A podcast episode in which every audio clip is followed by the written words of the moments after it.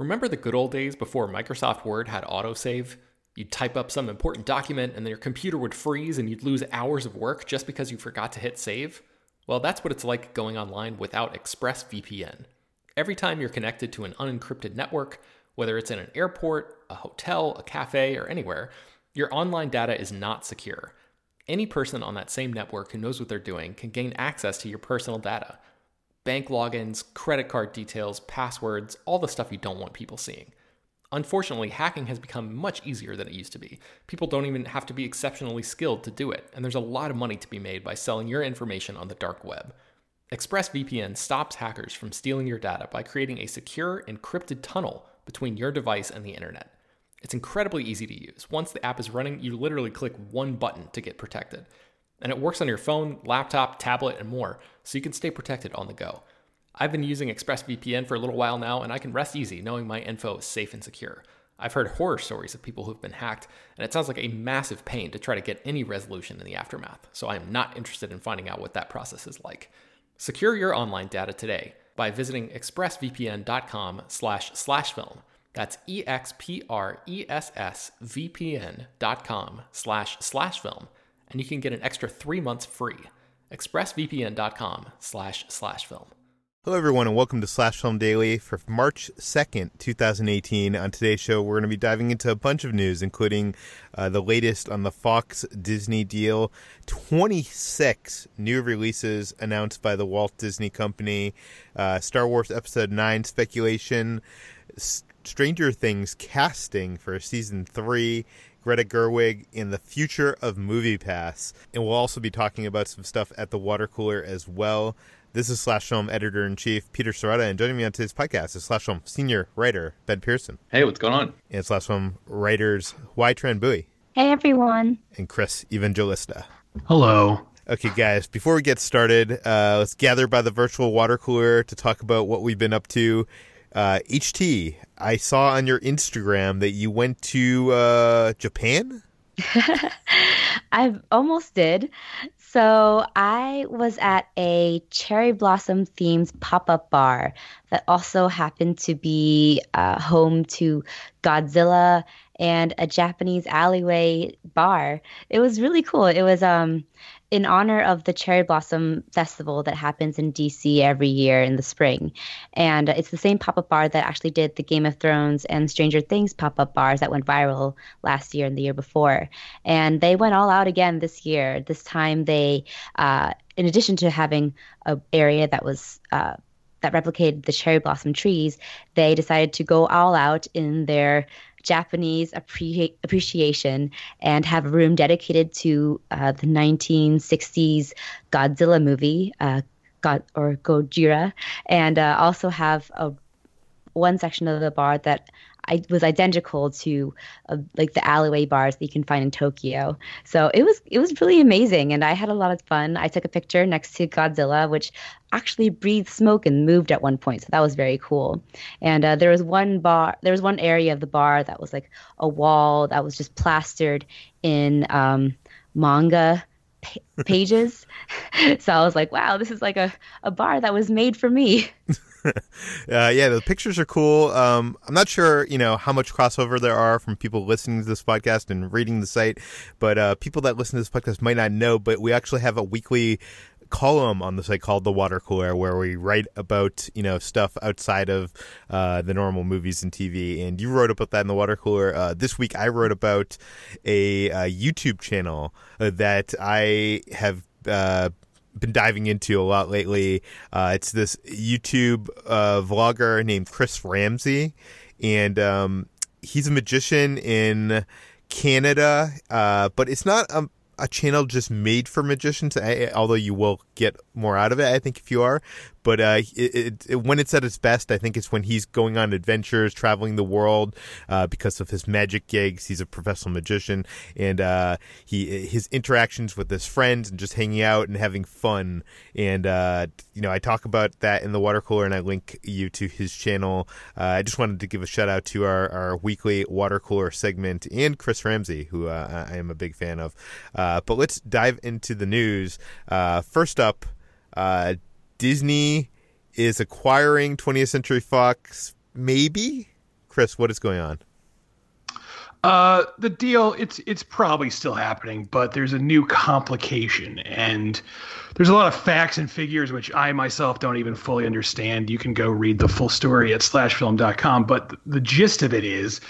Comcast uh, wants to buy the UK's UK satellite TV provider Sky, which Fox um, also wants to buy. Fox already owns a portion of that, but due to certain regulations, they can't own all of it.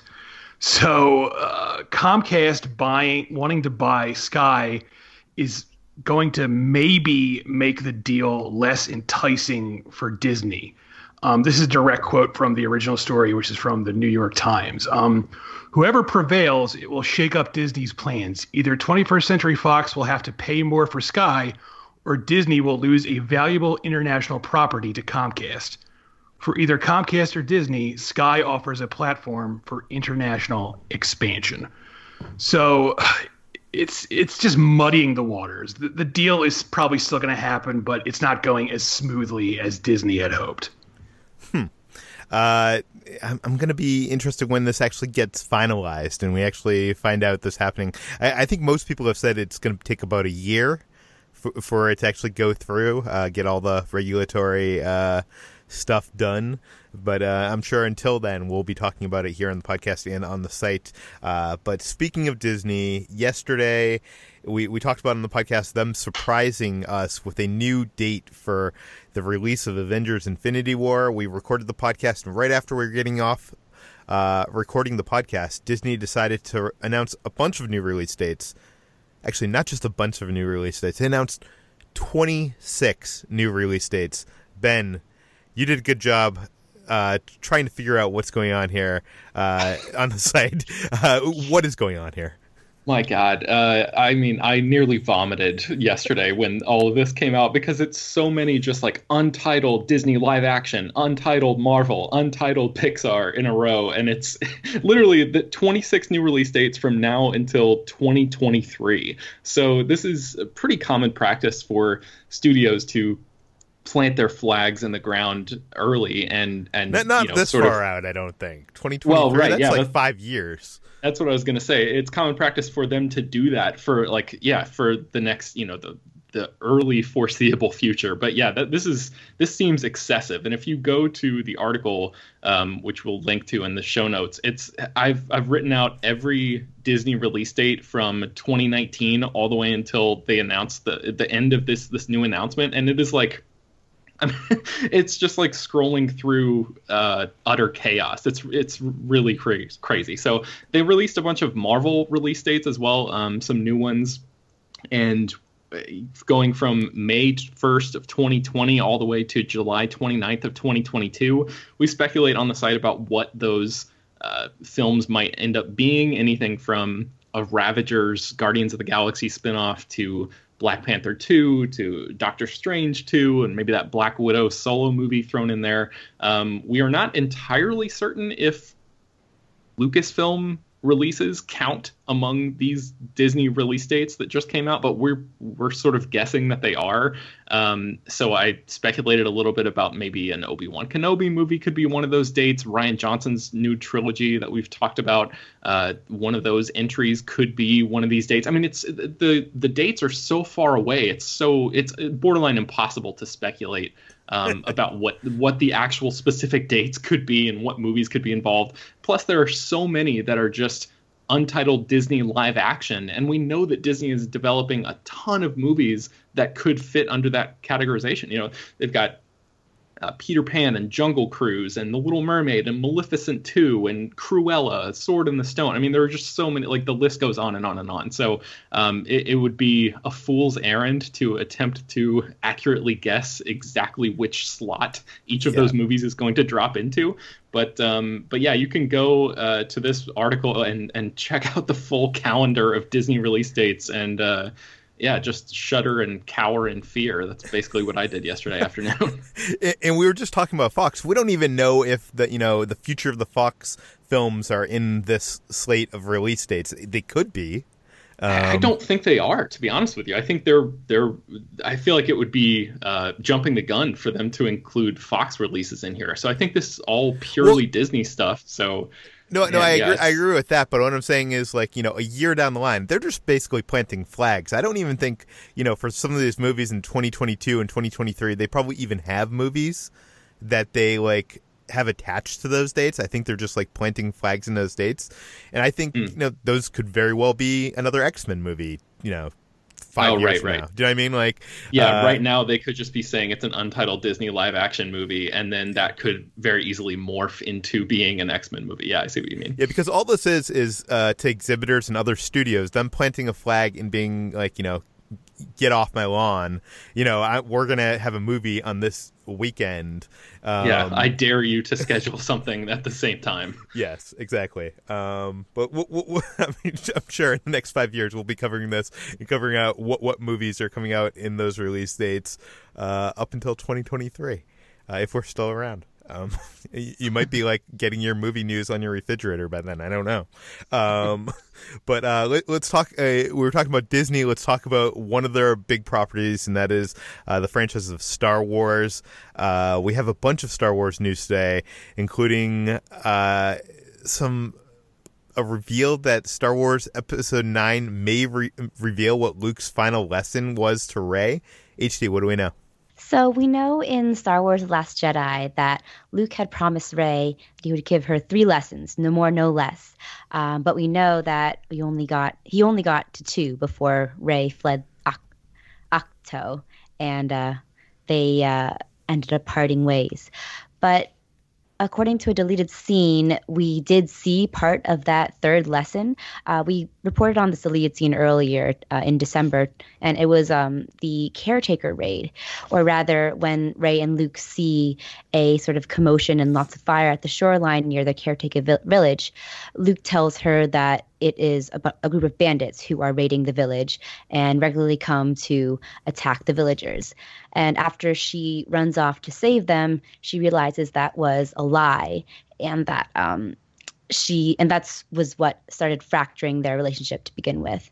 So Rian Johnson clarifies that uh, this was actually not the final lesson, or rather, people can interpret it as the final lesson, but it's actually something that will possibly be explored in Star Wars Episode 9. He was really coy about it. He said that um, the fa- that fans can choose to interpret this as Luke's final lesson, but mainly the lesson is that Rey cannot trust Luke. Uh, so he says that it's a possibility and that there's potential for J.J. Abrams to explore what Luke is trying to teach Rey in uh, when Star Wars Episode Nine comes about. So there's no actual definition of what this final lesson will be, but it's a hint at the future. Hmm. Uh, and speaking of deleted scenes, uh, you know, there's this whole article on some of the deleted scenes that we will get a glimpse at when Star Wars Last Jedi hits Blu-ray and VOD. Uh, Brad wrote it up for the site, but Ben, uh, what do we know about the deleted scenes that we didn't already know from my uh, extensive report in December?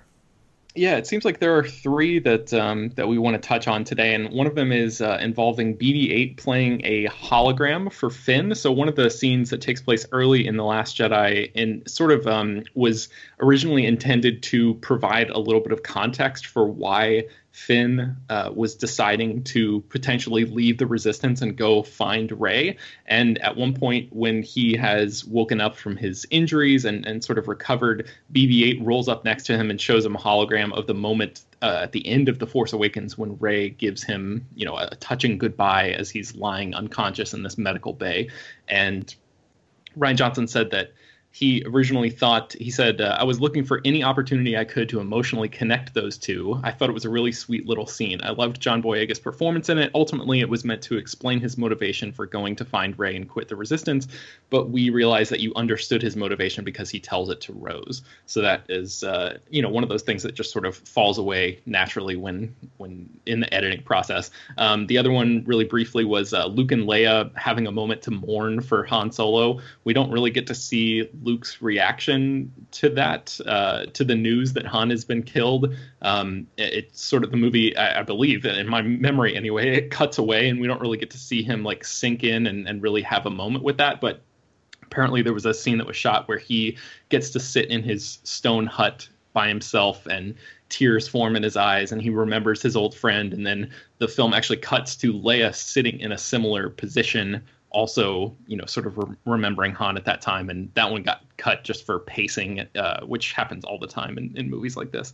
and then the other the last one really quickly was um the stormtrooper that was played by supposed to be played by Tom Hardy. We we knew Tom Hardy was playing a stormtrooper in the movie, but I don't know if anybody had actually pinpointed which one he was yet.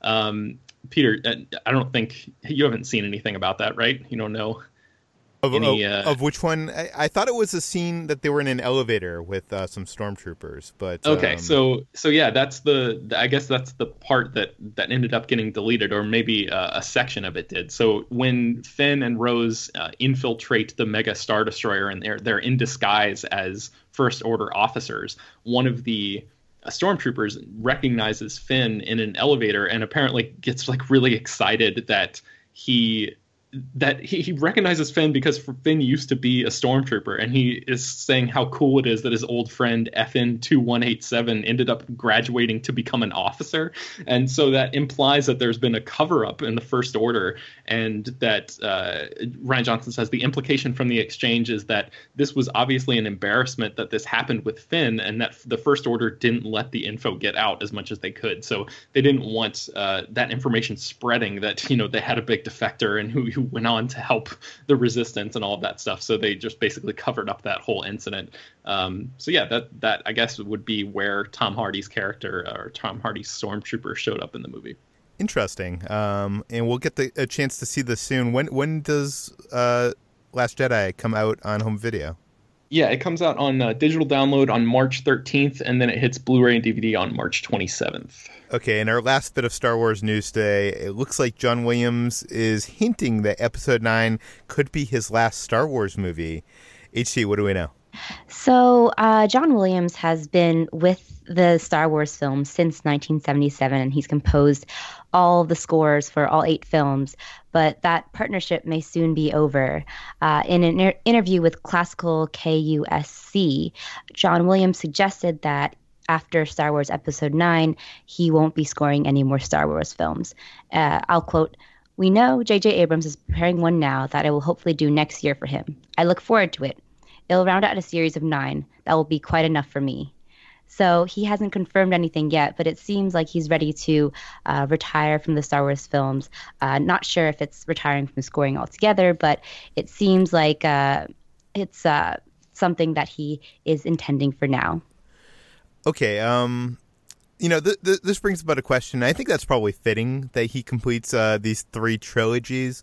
Um, but I guess the question I want to throw to you guys is, um, you know, if they make future Skywalker Saga episodes to this uh, series, if you know, if, if some of those dates and those twenty seven uh, release dates in Disney's future is is episode ten, um, will it be wrong to have a movie that isn't scored by John Williams?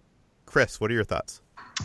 I mean, I don't want to be too uh, downbeat, but John Williams is, you know, he's not a, a, a young whippersnapper anymore. So, so one day he will shuffle off this mortal coil and uh, they're they're they're going to be making Star Wars films until the sun burns out. It seems so. It just seems sooner or later they're going to have to make a Star Wars film without his music. I mean, it'll never be the same. They'll still use his themes, obviously. Like you know, Rogue One wasn't scored by him, but it still borrowed his theme. So uh, that'll always be a part of the franchise. But it's sort of inevitable. I mean, you know, they really do have Star Wars films planned for the foreseeable future, it's just inevitable that John Williams will eventually not be part of them. Okay, I guess the question is uh, whoever they bring on to these Star Wars films. Obviously, you know, the standalone Star Wars films they're doing, they're getting other composers, as you mentioned with Rogue One and Solo. Um, but, you know, th- they're able to do what whatever they want to do, you know, make it sound different. It, you know, those Star Wars films look different and feel different. So, uh, at least that's the goal. Um, so I guess Ben, the question I want to ask you is, uh, you know, will these future Star Wars films, if they keep on doing these episodes, uh, will these composers have to like kind of mimic and channel John Williams? Yeah, that's a good question. Um, because his music is such a you know an integral part of the fabric of the Skywalker saga, I feel like yeah, I think if they if you keep the Skywalker saga alive, if you do an episode 10 and beyond and keep that story going, yeah, I think it probably makes sense to um, to save the experimentation as it were for these spin-offs or uh, you know creating a new sound for Rian Johnson's trilogy or the series of films that the Game of Thrones guys are working on or some of these other projects and try to keep that more classic John Williams vibe alive in the Skywalker saga. Yeah, I think people, you know, and we've seen other uh, composers come up as proteges under John Williams, Michael Giacchino being one of them, and and so we know it's possible to capture uh, you know, a semblance of of the John Williams sound. Um, and I think that's probably what they will keep doing because, like I said, it's it's so ingrained in the type of movie that Star Wars is. And I, I think if they're going to keep the Skywalker franchise going, they should keep that aspect uh, intact as well. HT, I hate to put you on the stop on the spot, but I'm going to. what composer would you like to see uh, take the reins from the Star Wars series? Oh, I think I'd like to see Michael Giacchino. Uh, he's worked with Disney frequently, so I think that he could work in that environment. But I also I really love his scores, and I think he has a really grand, um, epic feel to a lot of them, and I think that could suit Star Wars really well. Yeah, no, uh, Giacchino I think is definitely. I mean, Brad. Uh, I mean, not Brad. I'm sorry, Ben mentioned him, and uh, he he did Rogue One, right? He took Rogue One on from. Uh, yeah, I think uh, Alexander Desplat. Yeah. Yeah. Mm-hmm. yeah, but I feel like that was a rushed uh, effort. Like he had like a month to do that score or something insane like that. I would love to see what Michael Giacchino could do if he had the time to spend on a Star Wars score that you know you know given that like effort and uh I feel like you know he's just the perfect guy with the you know he has so much emotion in his uh in his themes but uh mm-hmm. let's move on to uh another story, and that is that uh, Greta Gerwig is planning three more uh, Sacramento-based movies to follow Ladybird. Chris, you wrote this up for the site. Because Ladybird was one part of Sacramento, there's a lot of different parts of Sacramento that I'd like to explore too. I feel like I have the privilege of being from a place. I'm really from from that place. My family didn't move. My family's still there. My friends are still there. I feel like I can actually speak to it with some feeling. So look for three more Greta Gerwig Sacramento films. It's the Greta Gerwig cinematic universe. you know, I never thought I wanted to see a movie based in Sacramento. Uh, have any of you actually been to Sacramento? I have not. No. Mm-mm. It it is in my experiment, my experience is not a great place, but I'm sure it is a great place for the people that live there. But uh, you know, I never knew I wanted to see a movie set in Sacramento until I saw Lady Bird, and that movie perfectly captures that area uh, of uh, you know California. Um, I don't know. I'm just not sure if there is that many stories to be told in that that that corner of this this this country, but maybe there are. Uh, I mean, Greta Gerwig uh, knows better than me, obviously. Uh, I don't know. I look forward to the Sacramento Criterion collection from Greta Gerwig in the future.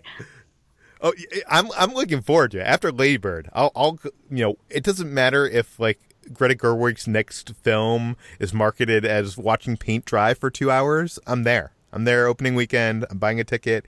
not not using my movie pass. Um, so she has me, but uh, but I, I just didn't know that I wanted to see a trilogy of t- Sacramento movies, but I guess I do. um, also, Chris, you covered uh, some Stranger Things three casting.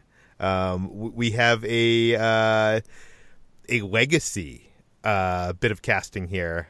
What do we know? Yeah, so uh, Maya Thurman Hawke, who is the daughter of Ethan Hawke and Uma Thurman, has been cast in uh, Stranger Things 3. I guess that's what they'll officially call it, since Stranger Things Season 2 was Stranger Things 2. Um, she is playing a quote unquote alternative girl bored with her mundane day job. She seeks excitement in her life and gets more than she bargained for when she uncovers a dark secret in Hawkins, which is the town the, the show is set in. And uh, also Priah Ferguson, who played uh, Lucas's sister in season two, and she was literally the best character of that whole season, is also coming back for a more expanded role. Hmm. Uh, do we know anything about these characters other than what you just told us? Uh, well, you know, we already know we've already met Lucas's sister, obviously, in the first season. But beyond that little blurb I just told you about uh, Maya Thurman Hawke's character, we don't really know that much. Interesting. Um, if you go to the story, uh, I believe we've included that photo of her. She looks remarkably like her mother. Yes. Yeah. Yeah. Um, okay. Lastly, you know, I gave us some time so we could talk about this because I think this is very interesting. You know, since starting this podcast, we've been talking a lot about Movie Pass. You know, they they uh, basically lowered their price to nine ninety nine. You can see a movie a day with their service at participating theaters. Uh, we've talked about uh, you know how that company plans to make money off analytics, and that's what they were claiming. Uh, you know, trying to uh, now. We got some reports that uh, MoviePass was not allowing subscribers in some markets to buy tickets to Red Sparrow, uh, and actually Black Panther. Uh, I have since learned Black Panther last week it was it was banned in some markets. HT, uh, we we contacted MoviePass. What did we learn? What is what is going on here? So, according to a statement from MoviePass, um, the subscription service is testing its service to optimize the experience for theaters, distributors, and members. The rest of the statement goes We occasionally remove some films our t- from our ticketing inventory in some markets for a limited time similar to how we organically promote films in certain markets to better understand member behavior. As part of this ongoing testing, we have stepped up our efforts to remind members to always double check the MoviePass app to confirm that the preferred show times and theaters are available for the movie that they are planning to see before they leave the theater. So essentially, it's what we see now is that um, several members of or several subscribers to MoviePass are um, not being able to see Red Sparrow in select markets uh, because the screening is not supported by MoviePass, uh, as it says on their app. And um, it seems to be limited to select markets. We're not sure which markets they are exactly, um, but it's seems to be Red Sparrow particularly because MoviePass is currently promoting Death Wish through their subscriber emails, and um, we're going to go a little bit into speculation here, but uh, this seems to be some sort of uh, strategy for MoviePass to uh, boost the box office gains of of the movies that they're uh, sponsored with or promoting with, such as uh, Death Wish this this week, and um, it may be some sort of tactic to get studios to sponsor or to partner with them more often. Uh, it's something that we've seen happen before with uh, MoviePass uh, removing some of their um, AMC theaters from their app as an attempt to sort of negotiate with AMC to get higher uh, revenue from their concessions. So this is something that's we're not really sure why they're doing it. The, the statement is does not seem to be quite um, clear with the reasoning, except that they're testing things. Uh, but it seems to be a negotiating tactic using the the subscriptions uh, base. Yeah, yeah, and it, it, seems to be in select markets. I know LA is one of the markets being hit with Red Sparrow. I can't see Red Sparrow uh, with my movie pass. I know our own Brad Oman got to see it last night in Indiana. I had no problem um, so it depends on your market. Uh, but I think this is interesting, and I want to talk about this with you guys because uh, this is potentially how MoviePass is going to make their money. Do you know what I mean? Like uh, most of the industry thought of them as a uh, it's an unprofitable business at nine ninety nine a month, unlimited movies. Um, but it seems like if they can find a way to make the money from the studios by getting studios to sponsor what films are in the app then then that's how they're going to make their money. Like, uh, but at what cost? Like, or um, you know, I theorized to HT. I was talking to HT in, in Messenger, and I was like, you know, could there be a day when you can't see an opening weekend movie in the theater unless it's a sponsored movie pass movie? it's very underhanded, it seems. but yeah, their business model isn't that sustainable. So I wonder if the only way that they can really gain money or gain like substantial income is through sort of strong arming uh, companies or studios through their by using their subscription base as a negotiating tool. Chris, is this wrong? I mean, wrong is a subjective term, I guess. Like uh, from a consumer standpoint, it does kind. Of, it is very sneaky. From Movie Pass's standpoint, it's kind of genius. I mean, they they've pretty much, if they are definitely doing this, they've they found a really good angle to exploit. But I mean, I'm not a Movie Pass user, so I can't. It doesn't really affect me. But if I did use Movie Pass, I would definitely be a little uh, ticked off about this. Um, ben, what are your thoughts on this?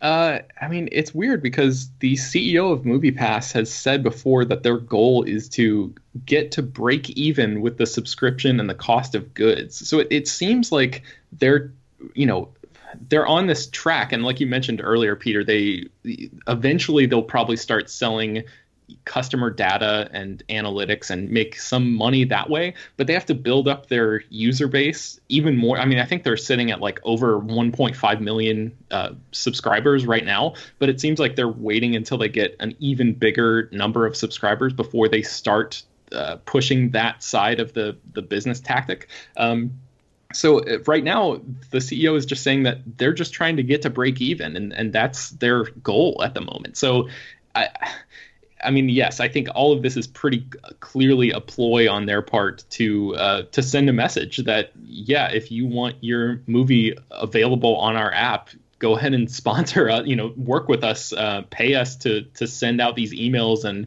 uh, drop ads on our app and all that stuff. Um, and it, it's probably going to work because MoviePass has had a pretty uh, measurable, significant impact on uh, movie ticket sales. We've written about that and talked about that on the on the podcast before as well. So um, I, I, don't see that. You know, this seems like a pretty smart business move, even if it is, yeah, a little underhanded on their part. Yeah, to some smaller films, they've released statistics of being like twenty percent of that weekend's box office. Uh, uh, you know, to MoviePass uh, subscribers. Uh, so I'm interested to see if this is going to affect uh, Red Sparrow in any way. I mean, obviously the reviews for Red Sparrow were not positive, so you know that movie is, and it, and obvi- and they're also not doing this nationwide. So I'm not sure how you could track down the data. I mean, I'm sure they have the data of like you know the LA market and how much of an impact they probably had on the LA screenings of Red Sparrow versus Death. Um, Death Death Note, sorry. Death uh, Wish. Death Wish. Death Wish. There's so many death movies. Death Wish. Um, yes. So uh, I don't know. It just it just seems kind of like for an for a service that is supposed to be promoting going to the movie theater, going to see movies you want to see uh, when you want to see them. It, it just seems like uh, an anti-consumer move and uh, you know the app's also like integrating this this feature where you're gonna have to like take a photo of like some users have gotten this uh, test where they have to take a photo of their their movie ticket after they see the movie and send it to MoviePass to prove that they actually saw the movie.